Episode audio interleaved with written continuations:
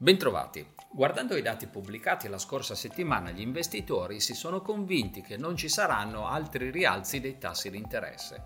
Hanno così continuato a godersi la fase positiva dei mercati, prima che si esaurisca e senza troppo pensare al futuro incerto. Nel corso del mese di ottobre i prezzi al consumo negli Stati Uniti non si sono mossi, mentre erano saliti dello 0,4% in settembre. Su base annua sono aumentati del 3,2%, in deciso rallentamento rispetto al 3,7% precedente. Al rallentamento dei prezzi al consumo ha fatto eco una altrettanto significativa decelerazione dei prezzi all'ingrosso. Inoltre anche le vendite al dettaglio e la produzione industriale hanno mostrato segni di debolezza, facendo registrare una inattesa contrazione in ottobre. L'insieme di questi dati porta un messaggio che è risuonato forte e chiaro alle orecchie degli investitori. L'economia americana sta decelerando. Se questa tendenza dovesse accentuarsi farebbe temere una pericolosa recessione, ma in questo momento gli investitori vedono in essa solamente minori pressioni inflazionistiche e la fine dei rialzi dei tassi.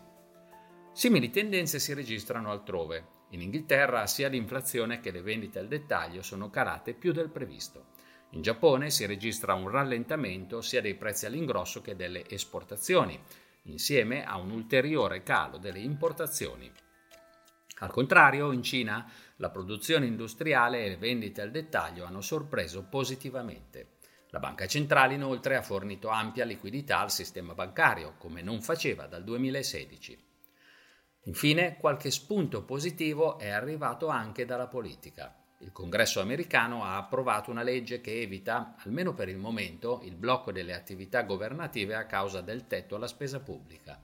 Inoltre, l'incontro tra Joe Biden e Xi Jinping apre la strada a un maggior dialogo tra i due governi. Da tutto ciò è scaturita una settimana molto positiva sia per i mercati azionari che per quelli obbligazionari. Il dollaro si è indebolito rispetto alle principali valute, il prezzo del petrolio ha continuato a scendere, rafforzando la convinzione che le pressioni inflazionistiche si stanno attenuando. L'oro si è apprezzato, sostenuto dal calo dei tassi di interesse.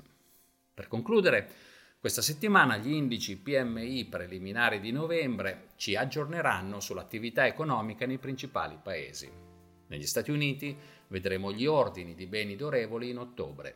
Per lo stesso mese potremo monitorare l'inflazione in Giappone e in Canada. Infine scopriremo se la Cina ritoccherà i tassi di riferimento per i prestiti a 1 e 5 anni. La stretta monetaria sta producendo gli effetti desiderati e quindi le banche centrali non aumenteranno più i tassi. È su questa convinzione che poggia la tendenza positiva dei mercati, oltre che su una stagionalità favorevole e un posizionamento degli investitori ancora prudente. È una preziosa occasione di cui approfittiamo volentieri.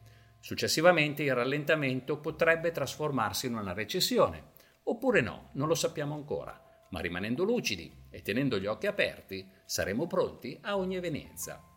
Alla prossima!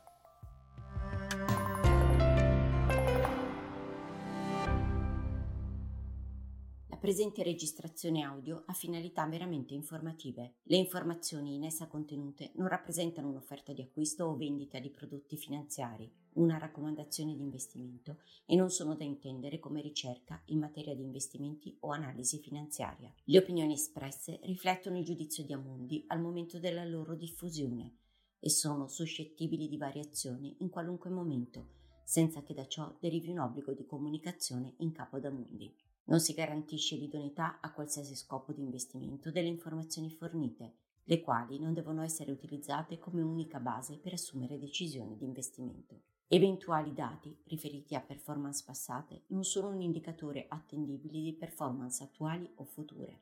Investire comporta un sostanziale grado di rischio. L'investitore, prima di qualunque investimento, è tenuto a prendere attenta visione della documentazione relativa allo strumento finanziario oggetto dell'operazione, la cui sussistenza è disposta dalla normativa vigente. Le informazioni contenute nella presente registrazione audio non sono dirette alle US Person, così come definite nel US Regulation Act della Securities and Exchange Commission.